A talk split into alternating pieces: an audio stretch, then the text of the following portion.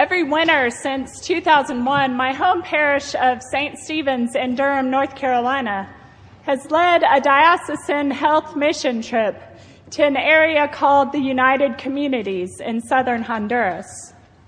From the very beginning of our involvement in Honduras, the focus has been on building relationship with the people in the United Communities and working together to ob- obtain sustainability for these six villages and towns. One of the initiatives that they focused on for sustainability was health, and at the invitation of the United Communities, the health mission was developed. The medical clinics that we host are set up so that there is a doctor or a nurse, a Honduran healthcare promoter, and an interpreter in each consult area. And during the patient consults, training frequently occurs back and forth. The medical professional trains the healthcare promoter about how to diagnose and treat various illnesses. And the healthcare promoter trains the physician or the nurse about the cultural customs that affect the health of individuals and about the natural herbal treatment methods for various injuries and illnesses. The years that I participated on the health mission teams, I worked in a clinic in Los Toreros, which is a small village of about 40 households nestled in a small valley up high in the mountains. To get there, we rode in the back of a pickup truck down the Pan American Highway and about an hour up a jarring dirt road. Most people came in or out of that village on foot or on horseback, and in fact, the entire week that we were there, the only motor vehicle that we saw come into the village was the one that dropped us off and later returned to pick us up. Los Toreros has a two room schoolhouse, which is where we held the medical clinic. The school building is made of cement blocks, which run about halfway up the wall, and then screens, which run the rest of the way up to the roof. The screens let in air and light, but they did not provide a lot of privacy for medical consultations. So we strung up rope across the room and hung sheets to quadrant off sections to have private consultation areas. Of course, you could hear everything that was being said through the thin sheets, but at least there was some visual privacy. The village has no electricity and no running water. So we closed the clinic promptly at 5 o'clock each day because the sunlight would start to fade and we couldn't see the patients sitting in front of us.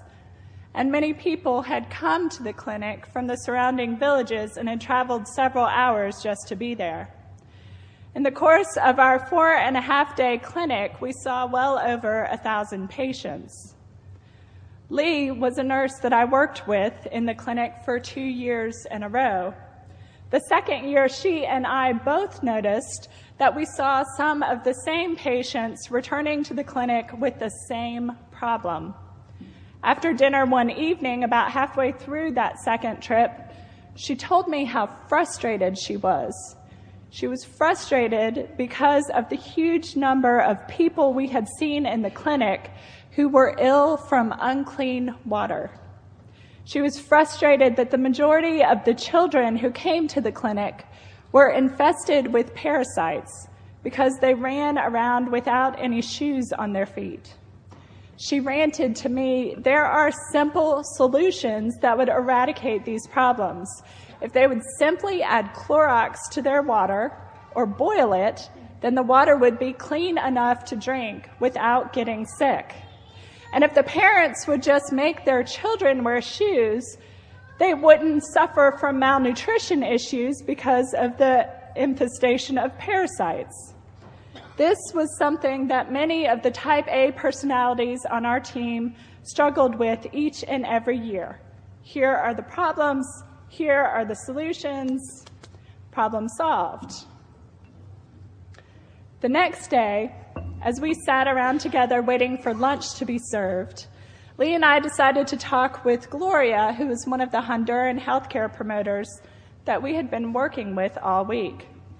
She explained That it's not that the parents don't want the kids to be healthy, but for many parents, it comes down to the choice of putting food on the table for their household of 12 or buying shoes for their kids to wear. And so the parents choose food, knowing that they will then need to take their child to the healthcare promoter to be treated for parasites. Gloria continued, and with the water, many people can't stand the taste of the Clorox in their water, or if they boil it, they can't tolerate the flavor of smoke because they boil the water over an open flame. When that is all that you have to drink day in and day out, many people simply cannot stand those awful flavors in their water. And so they choose to drink untreated water that tastes good and learn to live with the diarrhea. As Lee and I listened to the full reality of our patients' lives, and we began to see that the solutions that we offered weren't realistic ones. In fact, we realized that the suggestions that we had offered to our patients weren't even suggestions that we could live with ourselves. The first year that we hosted the medical clinic in that village, we had relied on the boiled water to keep our team hydrated throughout the day as we worked. We tried to cover up the taste of smoke by adding packets of Kool-Aid into our watered bottles. But even that fruity flavor didn't mask the, scr- the strong taste of smoke. And so many of our team members struggled to stay hydrated and had problems with dehydration.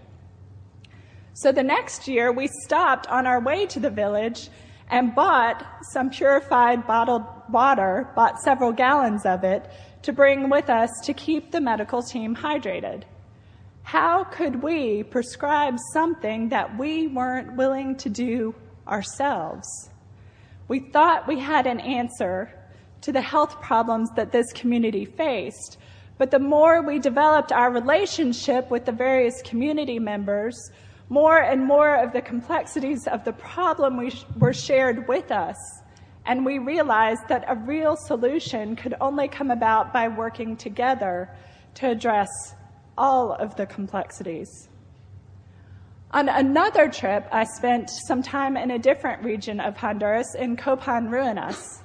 This town, like many towns, had a huge unemployment problem.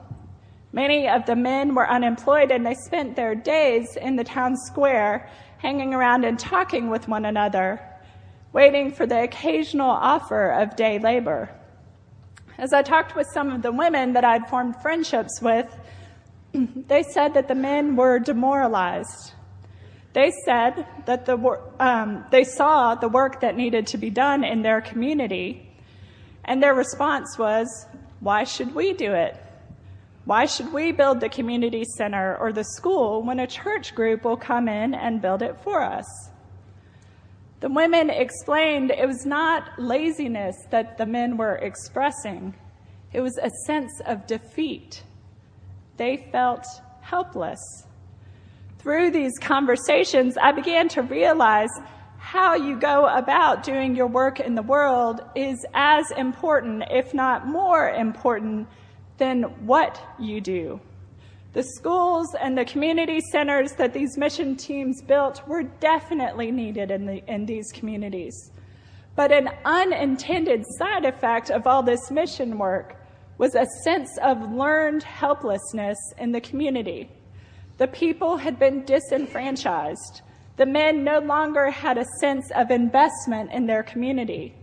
The work of building real relationships between the mission teams and the Honduran community had not been done. The community had not been involved in working to promote the health and development of their own town. And that had a drastic impact on the men of that town, leaving them with a sense of helplessness and low self worth, which was exacerbated by the difficulties of obtaining employment. Mission work, the work of God, is about relationship, working for right relationship with God and with our neighbor. It is not about simply doing good acts, but about building the kingdom of God. This happens when we allow ourselves to be vulnerable, to be known, and when we put in the work to know others. Jesus takes Peter, James, and John away with him up into the mountain. He doesn't need these three disciples there for the transfiguration to occur. He doesn't need them there while he speaks with Elijah and Moses. But he invites them to come with him. He invites them to build relationship, to share with them who he really is.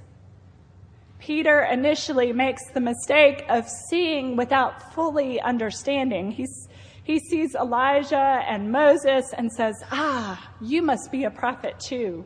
So let's build a dwelling to honor each of you. He jumps ahead to trying to be useful.